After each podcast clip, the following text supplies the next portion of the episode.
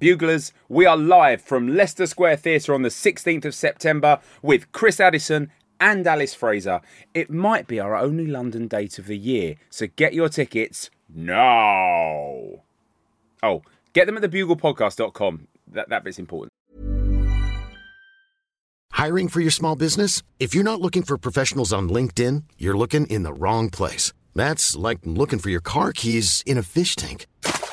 LinkedIn helps you hire professionals you can't find anywhere else, even those who aren't actively searching for a new job but might be open to the perfect role. In a given month, over 70% of LinkedIn users don't even visit other leading job sites. So start looking in the right place. With LinkedIn, you can hire professionals like a professional. Post your free job on linkedin.com slash people today.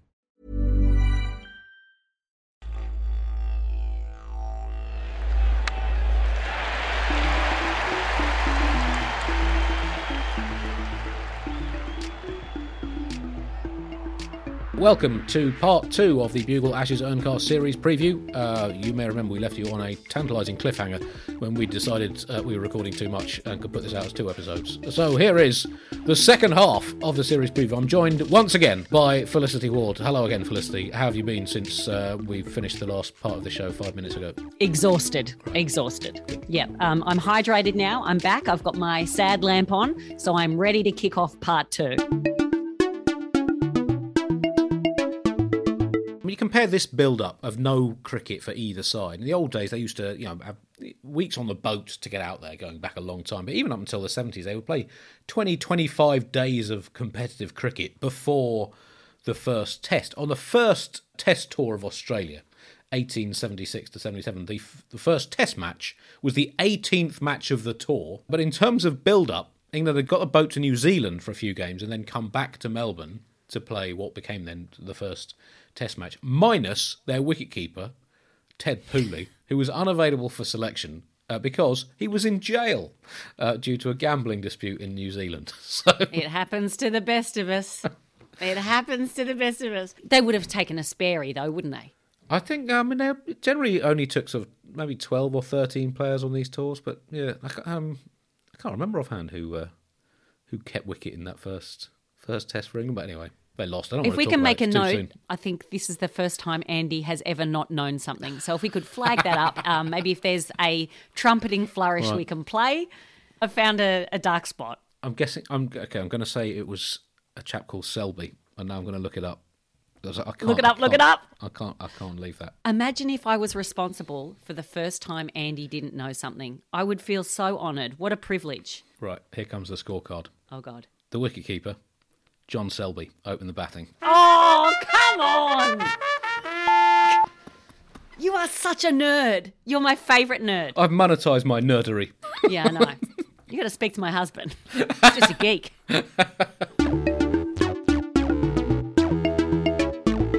Well, on the subject of the ancient history of this, uh, this wonderful sporting rivalry, exactly 100 years ago, well, 101, uh, but near enough, uh, the Ashes resumed after an eight year World War One prompted hiatus. And so, who better to help us set the scene for this year's showdown than the man who led Australia to victory in that series, their first 5 0 clean sweep of England in the 1920 21 Ashes, Warwick the Big Ship Armstrong. Now, sadly, the huge man died in 1947, but thanks to the Bugle Other Side of 3000X Ouija record board, we can commune with the former baggy green skipper now. Uh, we'll just place the call. Warwick Armstrong, is, is that you? Are you there? Hello?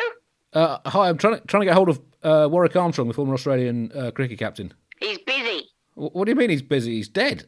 You can be busy if you're dead. Sorry, I'm not supposed to say that. You know, but just between us. So, so who, who, who am I speaking to? Aileen, I'm his wife. Who are you? Oh, um, uh, hello, Aileen. I'm uh, I'm Andy Zaltzman from the Bugle Ashes Urncast. It's a it's a podcast. A what, mate? Uh, you wouldn't understand. C- c- can you get Warwick for us? I was hoping to talk to him for our Ashes preview. No, he's busy. He's teaching Charlemagne the Great how to bowl leg spin. Oh, fair enough. Uh, well, maybe you can talk to us then, uh, uh, Aileen. I mean, what, what do you personally remember about the 1920-21 series as the wife of the victorious Australian captain? Well, I remember Warwick scored three centuries. Well, that's tremendous memory, considering it was over 100 years ago now. well, the thing is, every time he scored 100 for Australia, I used to let him uh, uh, uh, take me out for tea.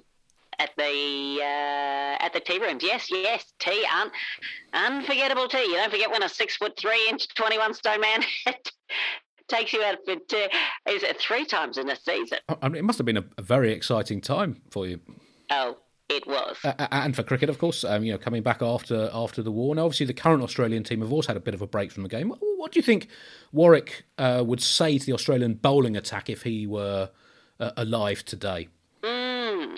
Well, I think he'd tell him to go hard at Burns off stuff first up. Um, push Hameed back with some short ones, go full at Malan, cut off Root's run square of the wicket and make him drive. Try to stop Nathan Lyon crying when Ben Stokes comes in. Fast and straight with a bit of induck at Bairstow. Corridor to Buttler. Don't give Woakes any room outside the stump. Yorkers to Robinson and Broad and let Jimmy have a nod out. Well, that's bang on point. Sounds like he's still got it. We've still got it. I used to sit by the boundary holding up different cakes for different bowlers, and if he did what I told him, he got to eat them. And did he do what you told him? Have you seen the size of him? got to go now, Andy. I'm meeting Joan of Arc for a game of cribbage. Oh, uh, well, Aileen Armstrong, Mrs. Big Ship, thank you very much for joining us. You little beauty! Uh, world exclusive interview for there for the Bugle Ashes Urncast. Now, uh, Felicity, let's look at some of the uh, the key players who we think are going to help shape this series. I mean, for England, Ben Stokes has returned from injury and, a- and a break from the game uh, for his mental health. One of the iconic sportsmen of uh, uh, modern England, uh, certainly one of the, the great cricketers of the world. Justin Langer uh, said this week that he still has nightmares about the Headingley Test when Ben Stokes played one of the most incredible innings to win the game for England by one wicket. Um, it also said that no one should say the words worst fielding mistake in cricket history with an earshot of Nathan Lyon. But here's an interesting thing about Stokes. I, I was looking at the stats because I, I had this hunch that when Ben Stokes plays, he makes other players better around him. He's one of those players that kind of just raises the whole level of the team. Uh, so I thought I'd see if I could get some statistical backing up for that. And it turns out it's uh, completely wrong. And actually, almost all of the players who played a lot of cricket with Stokes do better without him in the team. so I don't know quite how to explain this. So there's eight England players who played at least 10 tests with Stokes and 10 tests without Stokes since Stokes first played in December 2013. Root, Cook, Bairstow, Buttler, Woakes, Broad, Anderson, and Moeen Ali. And the only one to have a better batting average when Stokes plays are Broad and Anderson, who bat right down at the bottom of the order. And all of the bowlers have done better when Stokes has been absent, apart from Moeen Ali of that selection. It's really weird. And England's results are almost the same with Stokes and without Stokes. They've won 31, lost 32 with him. They've won 11, lost 10 without him. And this really surprised me because he's a tremendous player and you know one of these sort of forces of nature that seems to grasp games to his personal will and yet the stats suggest that it doesn't really matter to England whether he plays or not. Look, I think what it says is it's a win win situation. Right. You either get Ben Stokes and you get to see New Zealand's finest uh, playing for England, or you don't get Ben Stokes and you get to see England as a team play better. So that's, you know, Right, okay. you That's can't have your putting it. cake and eat it too. He's the Yeah. cake. He's the Kiwi cake. He's a pavlova. Pissing off all my Australian listeners. Hello, mates. Pavlova. I know. I oh, know. Oh, yes, we don't want to start another war. I know. I'm sorry. I'm just trying to stir shit up. So I mean, this is this is one of the, the great sources of conflict in the world, and you know the dispute over the pavlova, which some of our listeners might not be aware of. But the, the origin of the pavlova is claimed by both New Zealand and Australia. Mm. Very much the opposite of Russell Crowe, Right. Where we both try and say, oh, no, he's from New Zealand. And then New Zealand's like, no, no, no, he lived in Australia most of his life. For me, his cousins played cricket for New Zealand, so that's all the evidence you could possibly need. Exactly. Exactly. Who uh, is your key player for Australia, Felicity? Look, my key player for Australia is David Warner. Right. And not because I like him. I just don't know what he needs to do to not make the team. It's not playing badly. He's played badly and they, they keep him in. There was a double bounce that he absolutely smashed into a six, I think, Yeah. recently. So he let it double bounce and then he hit it for six Yeah. and then walked. And that was called terrible sportsmanship. He was part of the ball tampering scandal. Like, does he have to kidnap a child? What does this man have to do to get off the Australian team? He is. I want to know what he has on Cricket Australia. What does he know? Well, what they have with Warner is his numbers, Felicity. And I'll keep, keep coming back to stats. He had a terrible series against England in 2019, kept getting out to Stuart Broad, a load of single figure scores. He had a couple of unproductive tests against India in the last Australian summer. But In Australia, from 2013 14 Ashes up to the end of the 2019 20 series, before the pandemic, 31 home tests, 1500s, in average nearly 72. So I guess you've got to cut him a bit of slack, even if you might not necessarily invite him around for Sunday lunch. Yeah, okay, so that was 2013 to when? To, well, basically early 2020. But he was out because of the ball tampering scandal. Yeah, he missed a, missed a year in that. So he missed a year and then he's played badly since. Well, no, he did. He did all right. So after the Ashes, in which he did very badly, he then had quite a good summer, albeit against sort of weaker teams in 2019-20. Then didn't. Then he had. I think he had an injury and didn't only played two games against India. I mean, none So- of what you're saying is convincing me. Right. Okay. You know what I'm saying? There's a there's a there's like some behavior that he bore consequences for, and then he didn't play well, and then he played okay, and then in India he played terrible. Uh, like when he played against India, he played terribly. I just ah, I want him to play well, but I don't. It's an enigma to me. It's Yes. kind of like the fact that Jimmy Anderson is still alive and on on the English team. How is he not in the commentary box? Well, he is How in the- f- is he still on the, on Well, the he pitch? he is in the commentary box as well as playing. He does he does do some commentary on the one day cricket, and um, he's an incredible athlete. But yeah, he's so he's nearly forty now, and from speaking to him when he's worked with the BBC, I think he sort of mentally earmarked retirement for when he turns 67 which i think is the state retirement age uh, i Just around no- the corner. no no sense that he has any intention of ever giving up playing oh, I love it. I absolutely love it.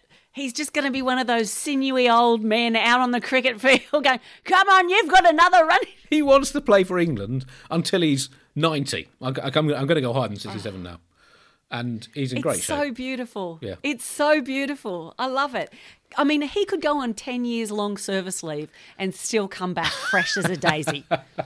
Ready just- for the nets, you know? Just loves playing cricket. It's, um, it's quite He touching loves in a way. playing cricket.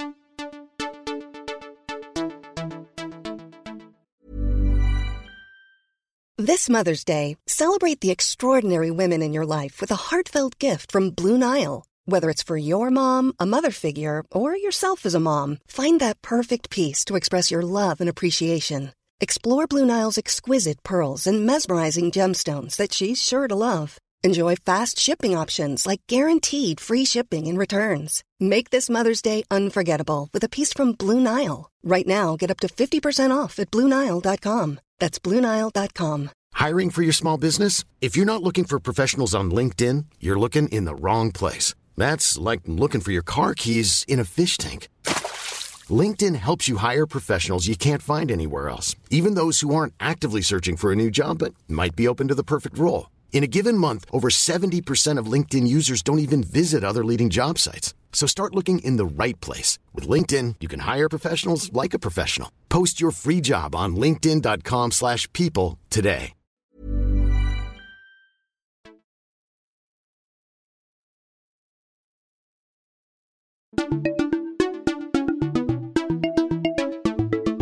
Warner's success or failure, I think, is one of the keys to this series. If England have any chance, I think they, they have to be able to get to Labuschagne at three and Smith at uh, at four. Labuschagne's been incredible since he came in in the 29-19 Yep. Ashes series. Steve Smith's last two series against England, last time in Australia, 687 runs, average 137. Last time in England, 774, and he missed a test and a half averaged 110. I think you can probably make a statistical argument that that is the best anyone's batted in a series in the history of Test match cricket. And I'm prepared to show my working on that one if anyone gives a shit. 130 is an average. Yes. Like, just f off. That's incredible. That's incredible. Like, it used to be like if 77 was your average in test, you were like, who is this guy? 130. Come on. Yes, but actually, I think he batted better and when he averaged only 110 in the series in England. So the conditions Weak. were the conditions were tougher. Well, the conditions were he had a concussion. well, yes, yes, had a concussion, then came back and scored a sort of Ashes clinching double century. Uh, it was So rude. um, a, an amazing performance. But since then, nine tests, average 40, just 100. So is he declining or is it just a little glitch, Felicity? That's another key to this series, I think. I don't think there's any um, way you can predict what's going to happen with Steve Smith. I don't think that he follows algorithms, patterns, logic. He is just his own entity. So Yes. Steve Smith could really come out and just, I think he just wakes up and goes, Yeah, all right, I'll get 100. Yeah. There doesn't seem to be any stakes for him. It's just, I might play a game of cricket today and it happens to be at the Ashes in the Gabba, first test, first match, fine. I don't, I don't think he gets really overwhelmed by anything or takes anything into consideration in bigger context, which is why initially he didn't think the ball tampering scandal was that big a, a thing because nothing is a big deal to him. No context, Steve. That's what I'm going to call it. And he has, for our listeners who maybe come from the bugle and don't necessarily follow cricket, a really weird style of batting. It looks like he learned to bat in a gallery full of Picasso paintings. yes. It looks like it shouldn't work. Things are just coming at weird angles and in the way they, they sh- doesn't look right, and yet somehow it's perfect. Yeah, it looks like he could injure himself at any given point, and he doesn't. Like, if anyone else did that, they would be in rehab Yes. with their body. Just going, oh, no, no, no. They've, I've pulled something in my knee and my ear. Another key player for me. This is a, a new one for our Australian listeners. Haseeb Hameed, young uh, opening batsman, made his debut for England as a teenager in India uh, five years ago now, and he played beautifully in that series. Got a couple of half centuries, then broke his finger, and his form totally disappeared. He ended up being dropped by his county, then moved county to Nottinghamshire. Finally got back into the England team last summer. So had a sort of four and a half year gap from the England team, and a first ball back, clean bowled, just missed it like a you know looked like a village player. And everyone thought, oh, well, after all that that waiting, had a couple of really good innings in the rest of the series against very strong Indian bowling attack. And he's a very patient player, got silken stroke play, soft-handed defence. And there's a sort of excitement amongst English cricket fans that yeah, then we might not just have a good opener, but an opener who isn't absolutely terrible to watch. Because a lot of England's top order players recently have been, you know, shall we say, not the most stylistically pleasing players. And he replaced Dominic Sibley in the team, who uh, came to the team after the last Ashes in late 2019. And they score at the same rate, but in different styles. So Hameed is like watching a virtuoso pianist playing a Schubert piano sonata, and uh, watching Sibley is like watching Freddy Krueger playing a concerto for chainsaw and septic tank full of baby wildebeest. So, you know, different ways of doing Different. the same thing. Yeah. Yeah, I'm picking up there's a slight difference there. Yeah, yeah. And my final key player is, and this is uh, often a key player in the Ashes, is La Nina, the uh, weather event. So we have El Nino, which brings hot weather, and La Nina, which brings cold weather. Uh, further evidence of uh, patriarchal bias in the world. A La Nina event has been declared in Australia this Australian summer, which basically means it's going to be wetter and colder. Now, in Australian summers that have had a La Nina event, since 1903 that have coincided with an Ashes series. England have won five and lost four. With El Nino, when it's been hot and dry, England have won one and lost five. So La Nina has coincided with most of England's victories in Australia over the last hundred years. So again, this series is already in the bag just because it's a bit cold and wet. Yeah, I mean, cold is a strong word for what you're yes. experiencing. Yeah. It's definitely wet, but what are we talking like 21 degrees over yeah, there? yeah, mid twenties. Yeah, Yeah, mid 20s, pardon me. That was Yeah. rude. Um it's yeah. I think that sometimes the sheer humidity will play into the Australians' hands because that's one thing that we can handle, especially for all the Queensland players. Um, they're used to be, they sweat through winter. You know what I mean? So they're really used to uh, drinking the air. yep. And I love also that El Nino, that's hot, meant that they only won one. But El Nino, where they played in the usual conditions, meant they only won one more than Australia. So it's But it's massive- marginally Yes, worse. but in terms I mean, of England's history in Australia, that's a huge difference. sorry, sorry. it is less terrible, everyone. Let's Yes. celebrate. We are indeed celebrating. Because it, i- I mean, the last time England won Ashes in Brisbane was 35 years ago, yeah? Uh, yeah, 1986, uh, they won in Brisbane. Stand back! It's a Brisbane stat whack. Stat whack. Uh, Felicity, there have been 21 Ashes tests at the Gabba in Brisbane. Australia have won Mm-hmm. 12. England have won four. Five draws. Of those 16 victories, the winning team at Brisbane has won the Ashes 14 times. Only Yes. twice has a team won at Brisbane and lost the Ashes. The last 11 instances of a team winning at Brisbane, they've gone on to win the Ashes. The last time any team lost at Brisbane, the last of the two, was when England got battered in 1954 55 in the first test and went on to win the series 3 1. So, Brisbane is important to the results of Ashes series. That is your stat for the week. It's a lovely stat.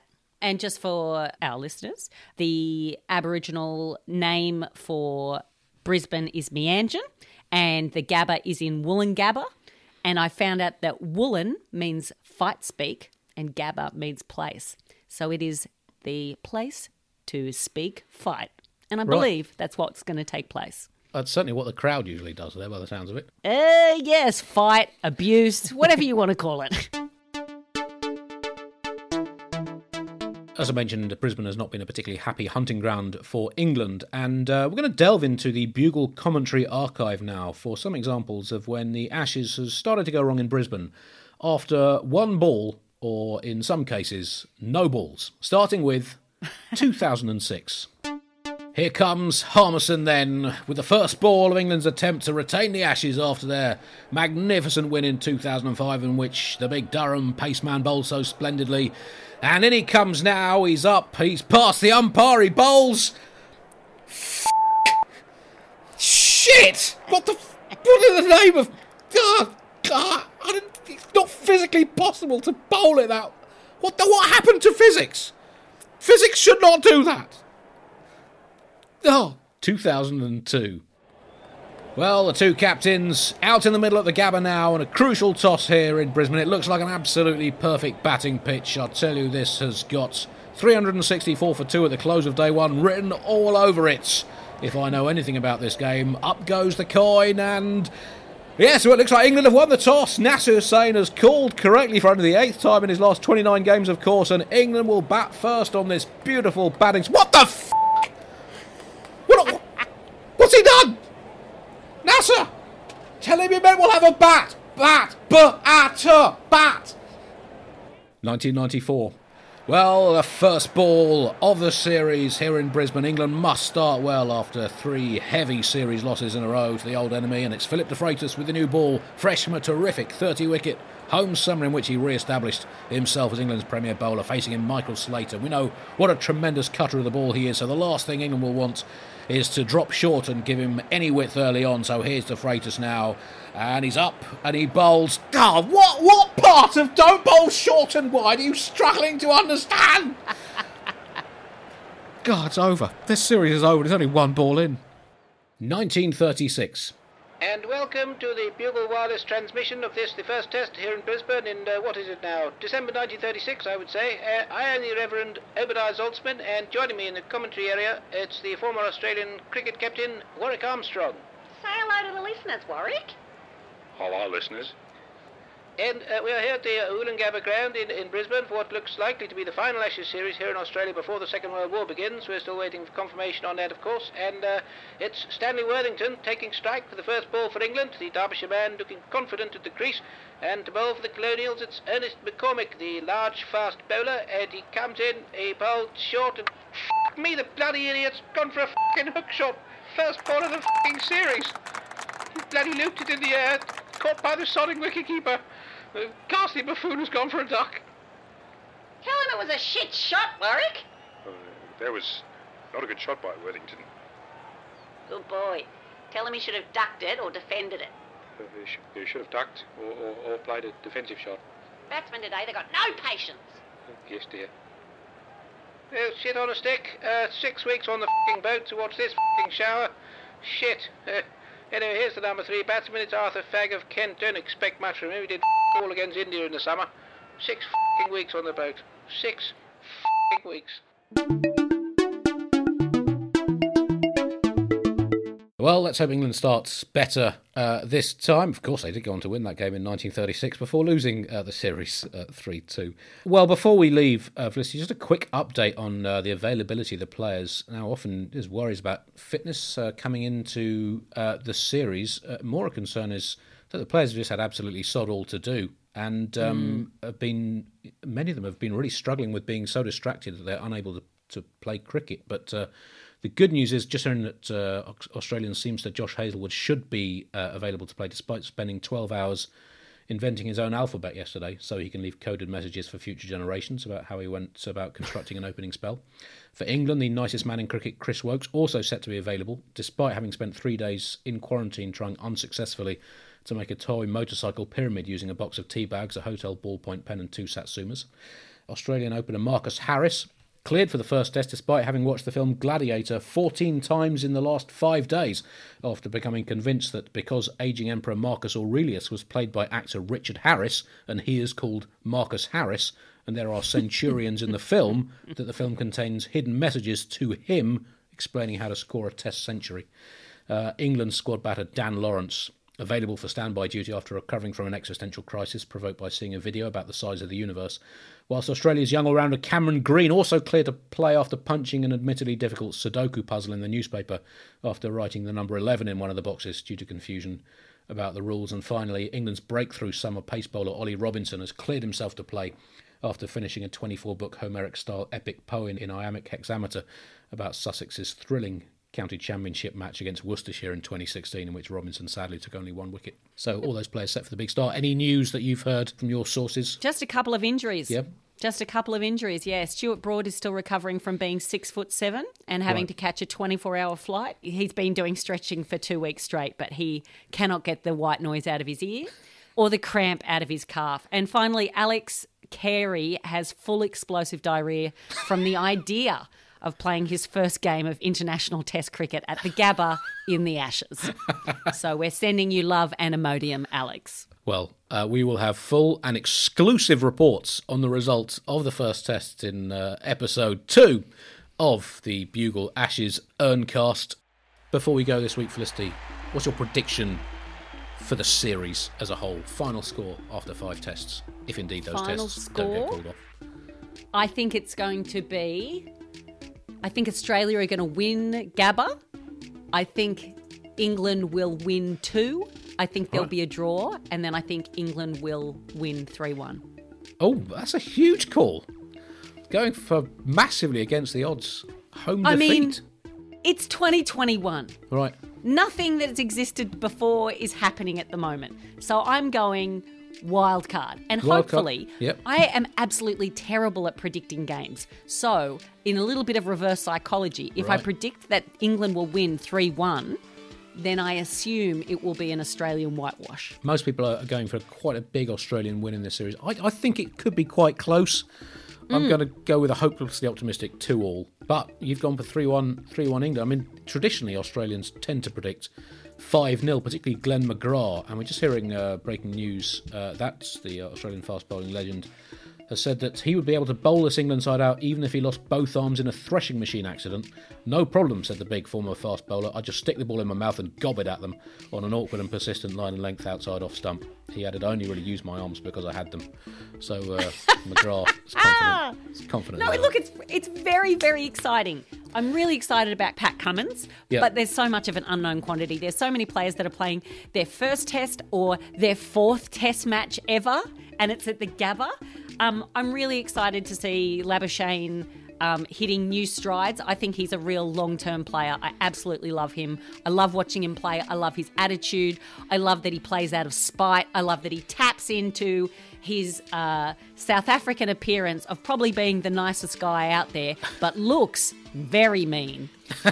And bubblegum. Yeah, A lot of bubblegum, Marnus a lot of Labuschagne. bubble gum, a lot of Bubble Bill. Remember when you were a kid and you like something was like a, a trait if you could blow the biggest bubble? I was like, oh, he can blow the biggest bubble. oh, he's so cool. I was oh. thinking about that the other day. Hmm. Lockdown's been hard. Yeah, I don't remember that, but then mostly I was reading cricket books as a kid. So a, Yeah. yeah, different childhoods, I guess. oh, could I also say, very proud of Jhye Richardson's parents, who's managed to work an H into his name, Jhye. and little known fact, it used to be uh, that if you could hear a seagull, you knew were, you were near water. Uh, likewise, in Australia, if someone is called Jai, you are within 30 miles of the ocean. Right, Um, this also stands for Kai. And to a lesser extent, Jadens and Cadens, as they can now be found further inland as well. Right, okay. So I mean, that's J H Y E. I mean, it feels like they've crammed about eight spelling mistakes into one syllable there, but Yeah, it's got a real Welsh vibe to it. It needs a couple more L's and then we'll be fine. Hi. we will be back after the first test from Brisbane to tell you what happened. It is also available on other outlets, um, such as BBC Radio. Until then, goodbye. Oro.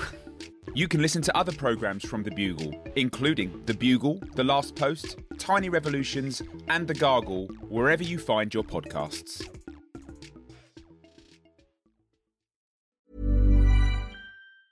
Hi, I'm Daniel, founder of Pretty Litter. Did you know cats tend to hide symptoms of sickness and pain? I learned this the hard way after losing my cat, Gingy. So I created Pretty Litter, a health monitoring litter that helps detect early signs of illness by changing colors, saving you money and potentially your cat's life. Pretty Litter is veterinarian developed, and it's the easiest way to keep tabs on your fur baby's health right at home. Go to prettylitter.com and use code ACAST for 20% off your first order and a free cat toy. Terms and conditions apply. See site for details.